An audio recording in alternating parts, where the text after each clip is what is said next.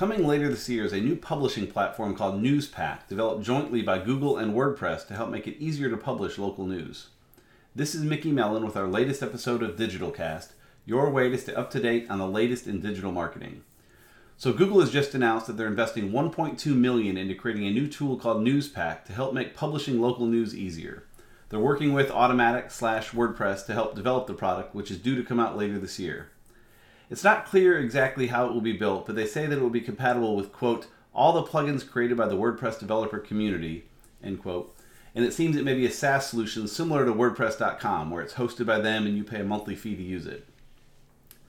Google's press release tells us, quote, the core product is not trying to be all things to all publishers. It is trying to help a small publisher succeed by building best practices into the product while removing distractions that may divert scarce resources.